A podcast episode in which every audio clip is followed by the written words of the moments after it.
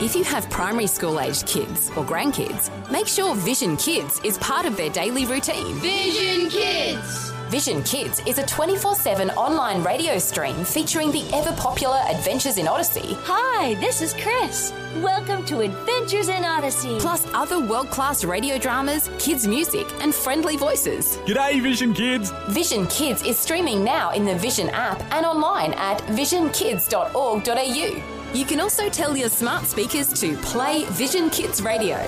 If you don't already have the Vision app on your phone or tablet, you can download it for free when you search Vision Christian Media in your App Store. Vision Kids.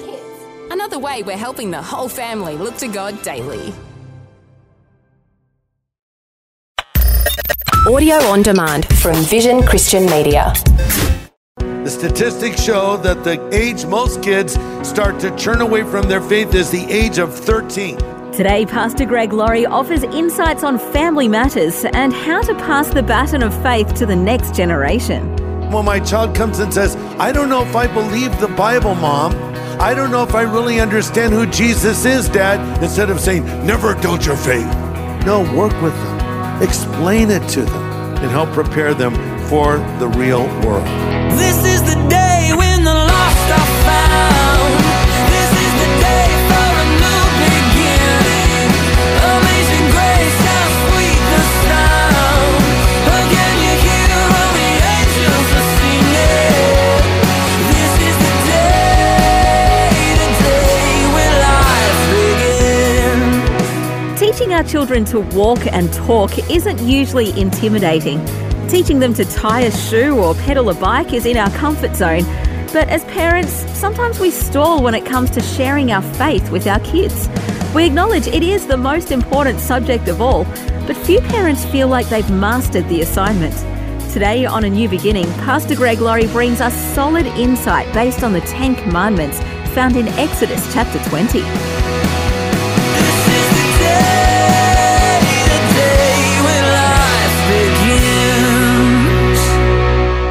This is about the family. So before I dive into this, I want to take a quick poll. How many of you are single? You're not married. Raise your hand up. Okay. How many of you who are single want to be married someday? Raise your hand. Okay, keep your hand up. Other singles, look around. now, everyone pull their hand up. it's called prospects. Okay, how many of you are married? Raise your hand. You're married. How many of you are married with children? Raise your hand up. All right, how many of you are grandparents? Raise your hand up. How many of you are happily married? Raise your hand up. Okay. All right, good. How many of you who are married wish you were single again? Right? No, don't. Don't. Some don't do that. So before a word is said about not stealing or lying or other interactions with people, don't covet what belongs to them. We begin with the family. Why? Because God created and God loves the family. And God's template is for a man and woman to come together, commit to each other for life in a monogamous relationship, ultimately, God willing to have children and to raise those children in the way of the Lord. And it starts with a father and mother. And what's our point of reference? Our Father who art in heaven. Now, I don't know what kind of earthly dad you have, but I'm telling you, you have a Father in heaven who is perfect. He's flawless. He has no limitations whatsoever. What is he like? Well, Jesus answered that in what we call the parable of the prodigal son. But it could just as easily be described as the parable of the loving father. Because it's a story, according to Christ, of a father who has two sons. One of them goes astray, leaves home, blows all of the money his dad gave him, and loses everything and comes to his senses and returns home. And according to Jesus, that father ran to the boy and threw his arms around him, kissed him and hugged him and welcomed him again. What is God the Father like? He's like the Father in that story. He's a Father who loves you, a Father who longs for a relationship with you, a Father who is brokenhearted when you're away from Him in sin. So, with that in mind, we come to this first commandment honor your father and your mother. This, of course, starts with the marriage, and then children may come. And we need God's help. Our kids to us are a gift from the Lord. Actually, in Psalm 127, verse 3, it says, Children are a heritage from the Lord, a reward from Him. That could better be translated a gift. Listen, our kids are not ours to mold, but to unfold. They're not ours to keep, but to nurture. So do everything you can to raise your child in the way of the Lord. Okay, let's look at Ephesians 6 for a moment because Paul picks up where Moses leaves off. First, he quotes the fifth commandment and then he elaborates on it. He says, Children, obey your parents in the Lord, for this is right. Honor your father and mother, which is the first commandment with promise, and it may be well with you and you'll live long in the earth. That's a quote from the Ten Commandments, of course. Then he gets more specific, and you fathers, don't provoke your children to wrath, but bring them up Underline those words, bring them up in the training and admonition of the Lord. How do we provoke our children? One way is to show favoritism, to favor one child over another. Never compare your children to each other. Why can't you be smarter like your older sister? Why can't you be more athletic like your younger brother? Why can't, why can't you just stop doing that? Every child is loved by God. Every child is unique. And when you show favoritism toward a child, it can affect them into their adult years. A good example of this is in the Bible. We see the, the story of uh, Jacob and Esau, two brothers that were at odds with each other. Well, that's because the mother favored Jacob and the dad favored Esau, and the kids knew it, and it affected them for the rest of their lives. Now, you would have thought that Joseph, the son of Jacob, would have learned from this and not repeated the behavior of his dad. But then he had a bunch of sons, one of whom was named Joseph, and he favored Joseph over all of his other sons, giving him a super cool coat. And Joseph is sashaying around ratting out his brothers, and let's say they overreacted a little bit. They sold him into slavery, but um, so don't tick off your brothers if you can avoid it. But the point of it is, it started by a father favoring one son over the others. Kids know when you have a favorite. You think you're so clever? You think you hide it? They know. You have to be even with your kids. I have two sons, of course, one in heaven, one on earth. I have five grandchildren, and when I buy one a gift, I have to buy them all a gift. The other day I saw something, I said, I think I'll get this for this grandchild. Cathe says, You have to buy five. And then I said, Oh, never mind. so don't show favoritism to one child over another. We're hearing from Pastor Greg Laurie from Harvest Christian Fellowship in Riverside, California. And today we're considering the biblical injunction to avoid provoking our children to wrath as Pastor Greg presents his message, The Family Matters. Let's continue. Here's another way you can provoke a child never complimenting them, never affirming them.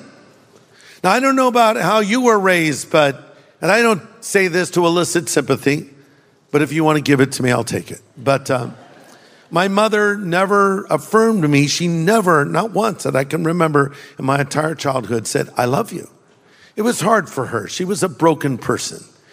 And, uh, and so sometimes we feel it. Oh, I'm so proud of my son. So proud of my daughter. They can't read your mind. You need to tell them. You need to affirm them. So that's one problem. But the other extreme is you over compliment your children. And I think in some ways in our culture today, a lot of kids are being over complimented. You know, you have that bumper sticker on your car. My child is smarter than your child. It's not that direct, but it's like that. And you know, they play games now. They go and play soccer and there's no winners. There's no losers. Everyone's a winner. We're all winners. No, you're not. No, you're not. So that kid grows up and gets a job and they do the job poorly and the boss demands an explanation. He say, well, we're all winners. Boss says, no, actually, you're fired. Goodbye. Prepare them for the real world. You can over compliment them. You can over criticize them. But our job as parents is to bring our kids up, not knock them down. Ephesians 6 4 says, bring them up in the training and admonition of the Lord. The word bring them up means to nourish or feed. Proverbs 29 15 warns us a child left to himself brings shame to his mother. Here's what I'm concerned about today with a lot of kids is they're being left to themselves. Who's raising these kids? Are you expecting the school system to do it? It's your job, mom and dad, to raise your own children. The other day I was in a restaurant and uh, Cathe and I are sitting there. A beautiful view. The sun is setting. I look over at a table, a young family, mom, dad, and a baby. Mama's on her phone. Dad is on his phone. The baby, the baby is on the iPad because there's an iPad holder in the stroller. I'm thinking, what are we doing to these kids? Putting them in front of these devices with all this imagery, with all this technology washing over them. I don't even know if their brains are forming properly. If they're even learning how to read social cues and how to communicate, we're just bombarding them with this information, and your kids are going to get that information no matter what. You have to protect them and watch over them and help them process it. You know, you might say, well, we don't have a television in our house. Well, congratulations. What do you want? A medal? Well, we don't want our children to be exposed to all of that media out there. Trust me, they're going to get it somewhere else. A lot of kids don't even watch it on television anyway. They watch it on YouTube on their phones or their friends' phones or see it in a mall. So instead of saying, we're going to protect our children from all of these things, why don't you prepare your children to process these things? That's the job of a parent. Listen to these words of Moses in Deuteronomy 6.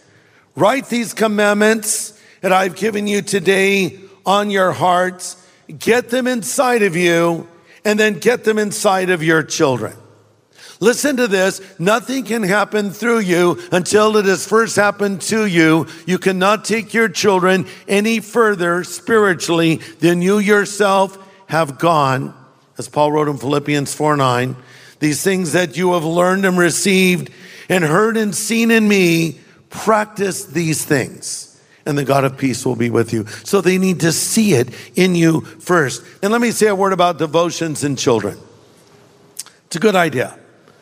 Both of my boys, I raise them telling them Bible stories, do the same with my grandchildren. I try to keep it interactive, involve them.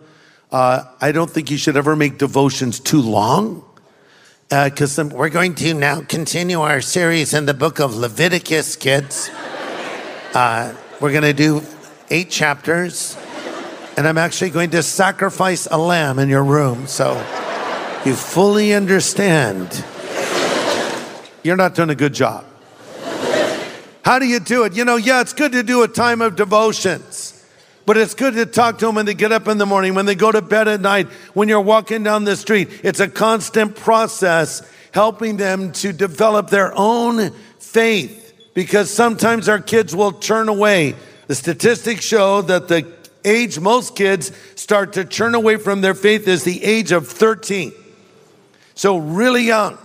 Why? Because they're being exposed to so much stuff these days that I honestly can't completely control. It could be a teacher in a classroom. It could be something they saw online. It could be something a friend said to them. So I've got to help them. And when my child comes and says, I don't know if I believe the Bible, mom, I don't know if I really understand who Jesus is, Dad, instead of saying, never doubt your faith. No, work with them, explain it to them, help them understand it. And, well, I don't have all the answers, then get the answers. And then share it with your children and help prepare them for the real world. And don't beat yourself up too bad if your child has come prodigal. Because if having a prodigal child meant you were a failure as a parent, that that means God is a failure as a heavenly father. Is God a failure? No. Does he have any prodigals? Lots of them. I'm talking to some of them right now. and by the way, coming back to prodigals and wrapping up, we call it the story of the prodigal son, but in reality, you could describe it as the story of the prodigal sons, plural. There were two. One left the home and went to a distant country It messed up his life. The other never left home. In fact, the other older brother was resentful when his younger brother came home and was welcomed back into the family. He didn't think that was fair. And he was a prodigal in his own way. Even though he was in the home with his father, his heart was hard against his father. So some people go out into our world and the culture and they do sinful things and they come back to the Lord. But sometimes we never leave the church, but our heart is hard in the church. So as we get ready to wrap this message up, maybe some prodigals need to come home today. You know, in that beautiful story that Jesus told, showing us what the Father is like. The boy is still a great way off. And the Father runs to his son. In that culture, it was considered undignified for an older man to run. They'd have to pull the robe up above their knees. Just wasn't done, not to mention the fact that it's harder for an older man to run, right? But the father, willing to lose his dignity, if you will, according to Jesus, runs to get to his son. And why does he run to get to his son?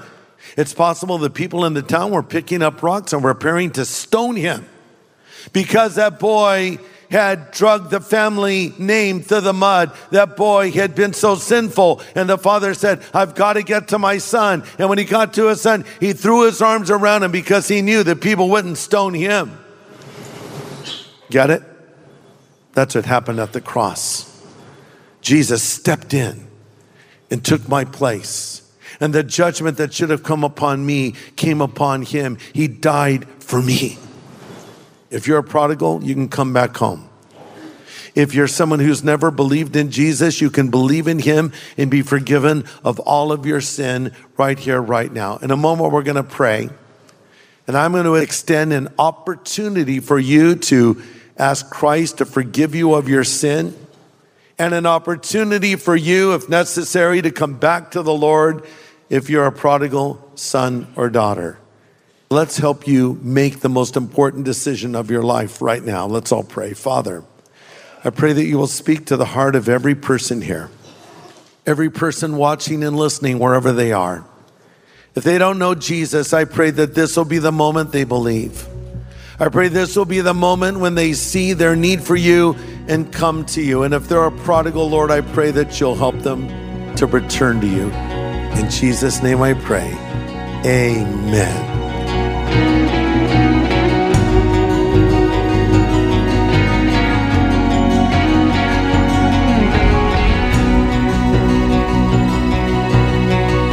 Pastor Greg Laurie with an important prayer.